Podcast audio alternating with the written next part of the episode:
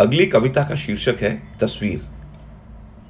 कुछ वर्ष पहले मैं अपने एक दोस्त के यहाँ पे एक शाम उसको मिलने गया तो मैंने उसके घर में दीवार पे एक ब्लैक एंड वाइट तस्वीर टंगी देखी। तो कहीं ना कहीं वो तस्वीर मेरे जहन में बस गई। और उस ब्लैक एंड व्हाइट फ़ोटो को जहन में रख के मैंने ये कविता लिखी।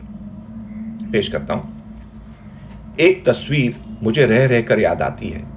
एक तस्वीर मुझे रह रहकर याद आती है। शायद मेरे ख्यालों की छवि है। इसमें ना तो पेड़ हैं, ना झरने और ना ही रवि है। एक टूटी दीवार है, उस पर धूल में लिपटा एक दर्पण। कहते हैं दर्पण झूठ नहीं बोलते। प्रकाश की दर्पण बोलते। हम अपने अक्स को तो सुन पाते।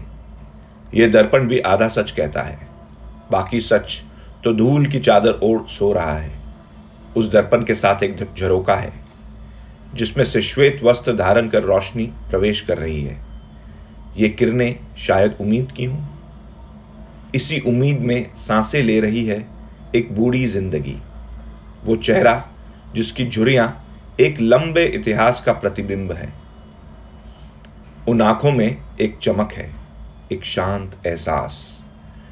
चेहरे की वो रेखाएँ उन टेढ़ी मेढ़ी राहों सी हैं, जिनसे गुजर कर वक्त आज यहाँ आकर ठहर गया है। उस तस्वीर में वो चेहरा मुझे रह रहकर याद आता है। वो उजला सा रूप धूप में नहाया हुआ एक विचित्र दृश्य है। यह चित्र भी जीवन का चरित्र है। न जाने क्यों वो छवि मुझे भाती है। उसमें कहीं कोई अनकही सच्चाई है। ऐसा लगा मुझे देखकर मुस्काई है। उसमें कहीं मुझे अपने ख्यालों की झलक नज़र आती है। वो तस्वीर मुझे रह रहकर याद आती है। वो तस्वीर मुझे रह रहकर याद आती है।